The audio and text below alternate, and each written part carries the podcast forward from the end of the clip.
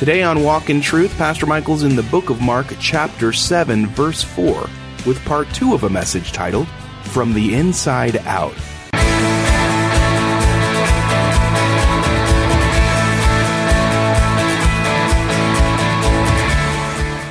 Welcome to Walk in Truth with Michael Lance. Walk in Truth is a ministry of Living Truth Christian Fellowship. It's our goal to build up believers and to reach out with God's truth to all people. And now, here's Pastor Michael. And they had a certain way that they would wash their hands, and they, they had to use a certain amount of water. It had to be one and a half eggshells worth. And they would wash their hands, and they, they let the water run down and kind of run down their wrists. And they had to be careful to make fists and let it fall off, because if it ran back down their fingers, then they were defiled again. Some of the rabbis taught that when you went to sleep at night, a demon with a weird sounding name got onto your hands at night. And so if you woke up in the morning and you had your breakfast and you didn't ceremonially cleanse, now I'm not talking, I know some of you guys are germaphobes. How many of you are germaphobes? Raise your hand. How many of you don't want to admit it? All right. So you go, you know, my mother's like this. My mother has impressed this upon me. It's dirty. And she wipes things down, phones and everything, door handles. So I've picked up some of this now. You know, how many of you, you leave the restroom and you take the little thing, you know, the little towel, use that on the door, look around, make sure nobody thinks you're a total freak. But that's not what we're talking about here. You should wash your hands. Cleanliness is next to godliness. Isn't, is that a Bible verse? No. But anyway, but I still think it's true. you should wash your hands, but that's not what this is about. This was not about washing your hands, you know, with a little soap and doing the ABC song so you've done it long enough. Okay? This was about being ceremonially clean. And so they had all these rules and regulations. In fact, verse 4 says, When they come from the marketplace, they do not eat unless they cleanse themselves. And there are many other things, Mark speaking now, or at least Peter's thoughts are behind Mark's gospel, which they have received in order to observe, such as the washing of cups and pitchers and copper pots. And they had this whole regiment. In fact, the Mishnah has uh, 35 pages devoted to the washing of vessels and daily implements. If you're wondering about the Mishnah, it's just a sim- simply a collection of Jewish oral tradition from the rabbis that was then put into a book. And so they, they followed this. And the tradition of the elders became so important to the religious elite that it began to be elevated above the Word of God. This happened in denominations, it's happened in some world religions where all of a sudden you start to interact with people and you find out what they believe and you start to press them on what they believe, and they can't find a Bible verse to support what they believe, but they say the church teaches this. And so now, if you show them a Bible verse that says the opposite of what that church may teach, there's a bit of a dilemma. And here's what the dilemma is I think it's obvious. Which one are you going to believe? If the tradition of the elders is contradictory to the word of God, which word will you trust? That's why the Bible has to become your final authority in faith and practice. That was the cry of the Reformation. That's the cry of the Protestant Reformation. The cry of hopefully evangelicalism is to let the Bible decide how you're going to live and what you're going to do. And so this is what they did. In fact, some scholars believe that when you have the ideas of washings here and cleansing themselves in verses 3 and 4, it has more to do than just washing your hands the right way. It has to do with even taking a bath. So you can imagine that people who were this meticulous about washing, I'm sure that they had the microscope on many other people. And it became now just about all the Jewish people had to do this now, just not the religious elite, everybody. So the religious elite came from Jerusalem. They saw the disciples not doing it the right way, and this was their focus. Never mind that thousands of people are getting healed. Never mind that it's clear that Jesus is the Messiah. No one spoke like he did. No one could do the works that he did. Never mind that stuff. You guys aren't cleansing yourselves the right way. Now, I don't want to put them down and go be too harsh on these guys because even in the Maccabean period, between the two testaments, there were good Jewish men who died uh, because they did not want to, for example, eat swine's flesh. And they died at the hands of some terrible men. I'm not mocking everything they believed, but what I am saying is that they took it too far. They took it to an unbiblical extreme. And all of a sudden, people were trapped in this legalism that wasn't even from God. And here they come. Traditions are a funny thing. Bayer Corporation stopped putting the cotton wads in their genuine Bayer bottles the company realized the aspirin would hold up just fine without the maddening white clumps, which it had included in their bottles since about 1914. You ever had a headache and tried to get into that bottle and you're like, what in the world? Why do they stuff all this stuff in there?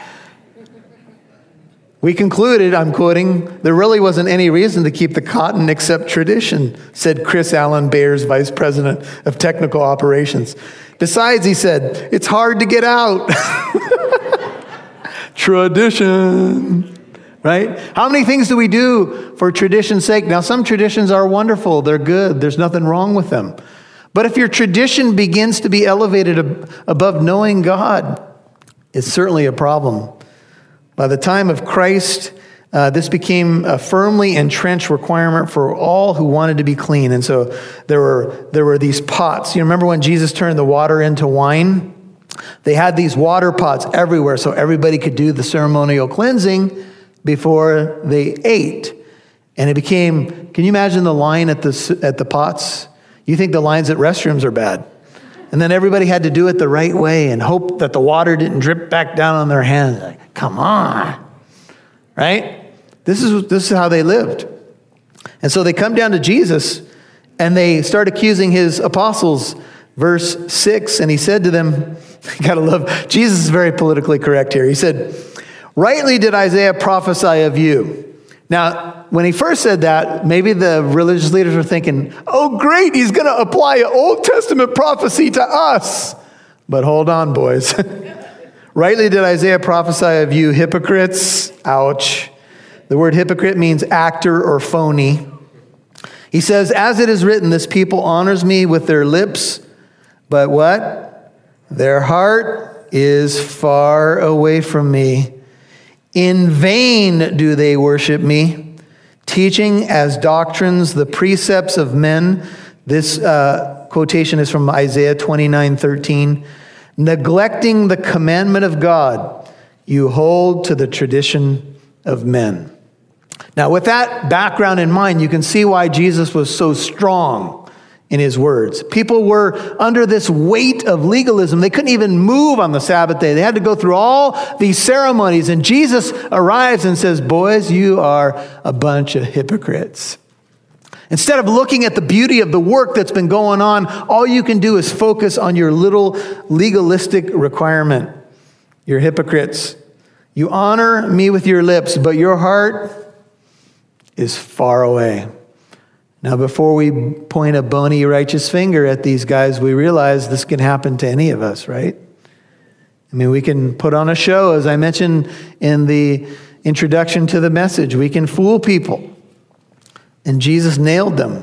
He said, Your hearts are the problem. I want to take you back to this quotation. It's found in Isaiah 29. So go to the book of Isaiah, if you would. Isaiah 29. It's always interesting to look at quotations and see their context. And Israel is being addressed in Isaiah 29. And let's pick it up at verse 9. Isaiah 29, verse 9.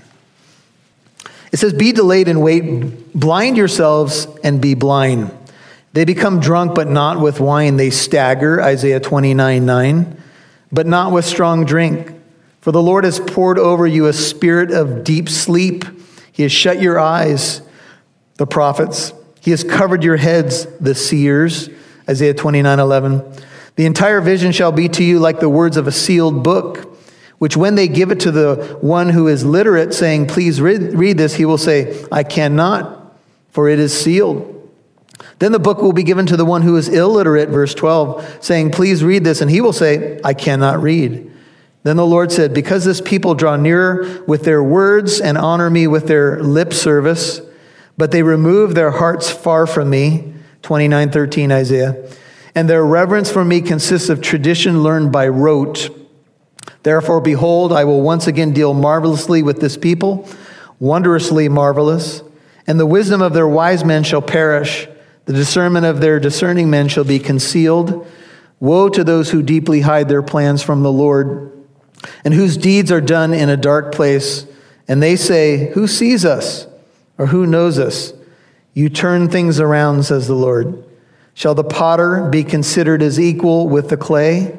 That what is made should say to its maker, He did not make me, or what is formed say to him who formed it, He has no understanding? I mean, think about it. The one who is the master potter who formed these guys, the clay, is telling them how life is in reality, and they're saying, Oh, you know nothing. The clay is saying to the potter, I don't know what clay sounds like, but I don't think so. Why did you make me this way? The, the Bible became a sealed book even to the religious leadership. Back to Mark, I apologize for that voice of clay. But anyway, so get this I did some research on Bible statistics in our world. Here's some quick statistics about the Word of God. Almost one in five churchgoers say they never read their Bible at all. Only 45% of regular church attenders read their Bible more than once a week. More than half of evangelicals believe the Holy Spirit is a force and not a personal be- being. The problem is that's what Jehovah's Witnesses believe. 20%, 27% of British parents think Superman might be a biblical story. Do you know what's happened in Europe, folks? Christianity is almost dead in Europe. Churches have become mosques and places for other activities. 40% of American Christians believe that the Book of Mormon, the Quran, and the Bible all expra- express the same spiritual truths. Lifeway research found that while 67% of Americans believe that heaven is a real place, 45% believe there are many ways to get there including one in five evangelical Christians. And on and on it goes. Do you want to be able to defend your faith, what you believe in, why you believe it? We've tackled subjects like Jehovah's Witnesses, the origins of Christmas. In honor of the 500th year of the Reformation, we did a two part message on sola scriptura. Is the Bible alone sufficient? Is it our highest authority? Scientology intriguing topics that are available on the Walk in Truth store at walkintruth.com. There'll be more to come, more exciting things to come. And they had a certain way that they would wash their hands, and they, they had to use a certain amount of water. It had to be one and a half eggshells worth. And they would wash their hands and they, they let the water run down and kind of run down their wrists. And they had to be careful to make fists and let it fall off because if it ran back down their fingers, then they were defiled again. Some of the rabbis taught that when you went to sleep at night, a demon with a weird sounding name got onto your hands at night. And so if you woke up in the morning and you had your breakfast and you didn't ceremonially cleanse, now I'm not talking, I know some of you guys are germaphobes. How many of you are germaphobes? Raise your hand. How many of you don't want to admit it? All right. So you go, you know, my mother's like this. My mother has impressed this upon me. It's dirty. And she wipes things down, phones and everything, door handles. So I've picked up some of this now. You know, how many of you, you leave the restroom and you take the little thing, you know, the little towel, use that on the door, look around, make sure nobody thinks you're a total freak. But that's not what we're talking about here. You should wash your hands. Cleanliness is next to godliness. Isn't, is that a Bible verse? No. But anyway, but I still think it's true.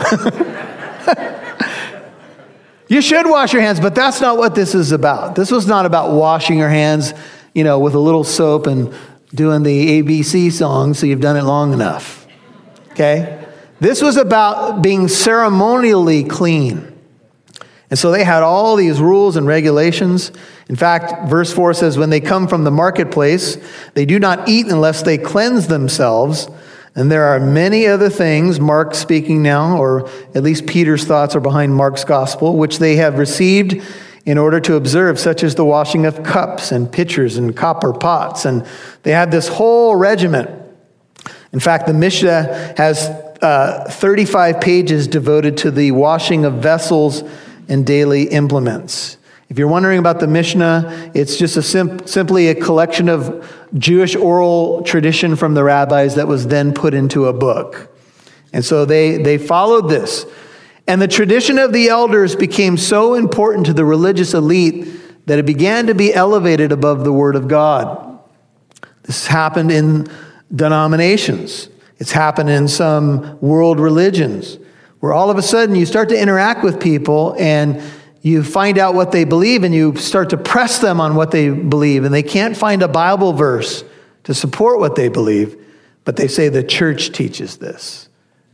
And so now, if you show them a Bible verse that says the opposite of what that church may teach, there's a bit of a dilemma. And here's what the dilemma is I think it's obvious. Which one are you going to believe? If the tradition of the elders is contradictory to the word of God, which word will you trust? That's why the Bible has to become your final authority in faith and practice. That was the cry of the Reformation. That's the cry of the Protestant Reformation. The cry of hopefully evangelicalism is to let the Bible decide how you're going to live and what you're going to do. And so this is what they did. In fact, some scholars believe that when you have the ideas of washings here and cleansing themselves in verses 3 and 4, it has more to do than just washing your hands the right way. It has to do with even taking a bath. So you can imagine that people who were this meticulous about washing, I'm sure that they had the microscope on many other people. And it became now just about all the Jewish people had to do this now, just not the religious elite, everybody. So the religious elite came from Jerusalem. They saw the disciples not doing it the right way, and this was their focus. Never mind that thousands of people are getting healed. Never mind that it's clear that Jesus is the Messiah. No one spoke like he did. No one could do the works that he did. Never mind that stuff. You guys aren't cleansing yourselves the right way. Now, I don't want to put them down and go be too harsh on these guys because even in the Maccabean period, between the two testaments, there were good Jewish men who died uh, because they did not want to, for example, eat swine's flesh. And they died at the hands of some terrible men. I'm not mocking everything they believed, but what I am saying is that they took it too far. They took it to an unbiblical extreme.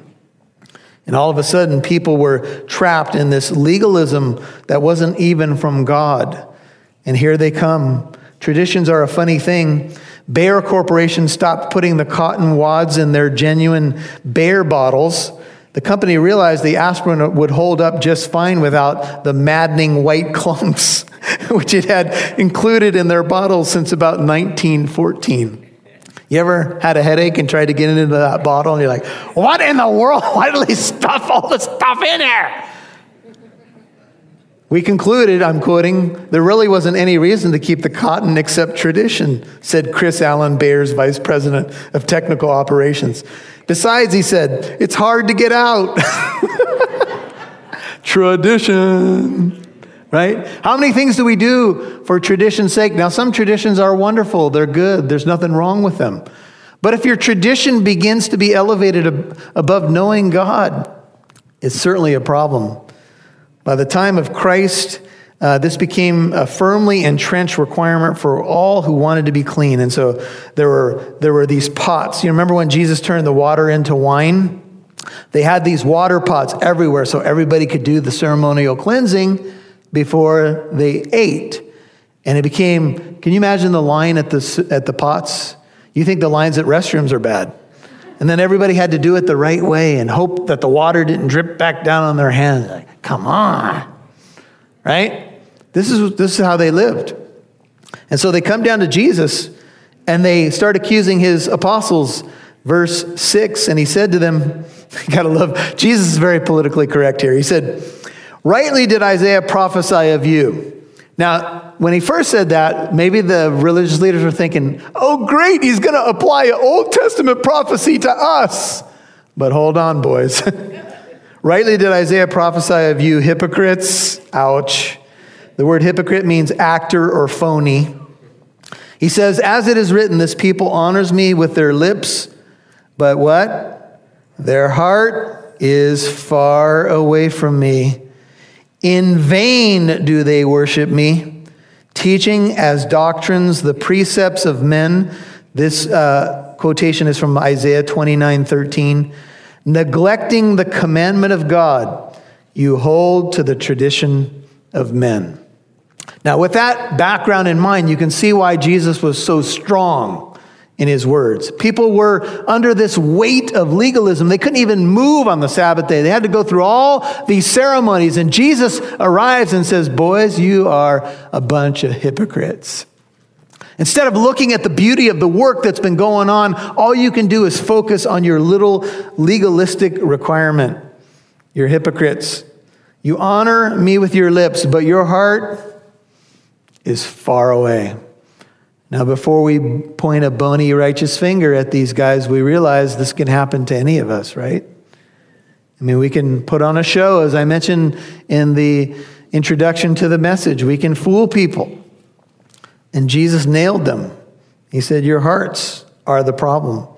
I want to take you back to this quotation. It's found in Isaiah 29. So go to the book of Isaiah, if you would. Isaiah 29. It's always interesting to look at quotations and see their context. And Israel is being addressed in Isaiah 29. And let's pick it up at verse 9. Isaiah 29, verse 9. It says, Be delayed and wait, blind yourselves and be blind. They become drunk, but not with wine. They stagger, Isaiah 29 9, but not with strong drink. For the Lord has poured over you a spirit of deep sleep. He has shut your eyes, the prophets. He has covered your heads, the seers, Isaiah 29 11. The entire vision shall be to you like the words of a sealed book, which when they give it to the one who is literate, saying, Please read, read this, he will say, I cannot, for it is sealed. Then the book will be given to the one who is illiterate, verse 12, saying, Please read this. And he will say, I cannot read. Then the Lord said, Because this people draw nearer with their words and honor me with their lip service, but they remove their hearts far from me, 29 13 Isaiah, and their reverence for me consists of tradition learned by rote. Therefore, behold, I will once again deal marvelously with this people, wondrously marvelous, and the wisdom of their wise men shall perish the discernment of their discerning men shall be concealed. Woe to those who deeply hide their plans from the Lord, and whose deeds are done in a dark place. And they say, Who sees us? Or who knows us? You turn things around, says the Lord. Shall the potter be considered as equal with the clay? That what is made should say to its maker, He did not make me, or what is formed say to him who formed it, He has no understanding? I mean, think about it. The one who is the master potter who formed these guys, the clay, is telling them how life is in reality, and they're saying, Oh, you know nothing. The clay is saying to the potter, I don't know what clay sounds like, but I don't think so. Why did you make me this way? The, the Bible became a sealed book even to the religious leadership. Back to Mark, I apologize for that voice of clay. But anyway, so get this I did some research on Bible statistics in our world. Here's some quick statistics about the Word of God. Almost one in five churchgoers say they never read their Bible at all. Only 45% of regular church attenders read their Bible more than once a week. More than half of evangelicals believe the Holy Spirit is a force and not a personal be- being. The problem is that's what Jehovah's Witnesses believe. 20%, 27% of British parents think Superman might be a biblical story. Do you know what's happened in Europe, folks? Christianity is almost dead in Europe. Churches have become mosques and places for other activities. 40% of American Christians believe that the Book of Mormon, the Quran, and the Bible all expra- express the same spiritual truths. Lifeway research found that while 67% of Americans believe that heaven is a real place, 45% believe there are many ways to get there, including one in five evangelical Christians. And on and on it goes. The Pharisees tended to look at everything on the outside, and Jesus was more concerned about the heart. He said, You clean the outside of the cup and dish, and oh, it looks good on the outside, but the inside, it's defiled. You could paint the tombs, but inside they're full of dead men's bones. See, this was the practice of the religious elite of the, the day, and not all of them, because some of them ended up coming to Jesus, but some of them were so concerned about the outside, they never took care of the inside. And if you don't take care of the inside, if you don't take care of your soul, what will it profit you? Jesus said, if you gain the whole world, not just a city block, not if you could afford to buy your own island, which sounds pretty cool. If you could gain the whole world but forfeited your soul, it would not be worth it. Take care of your soul first. Do you know Christ? Have you received him as your Lord and Savior? Now's the time. Do you truly know him? Have you been born again to that living hope?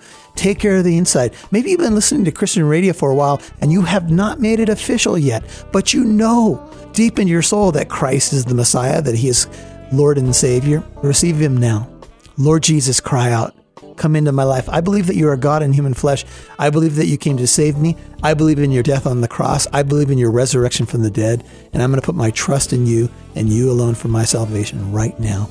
I repent of my sin, pray it and I turn to you, be my Lord and be my Savior. Maybe you're a prodigal.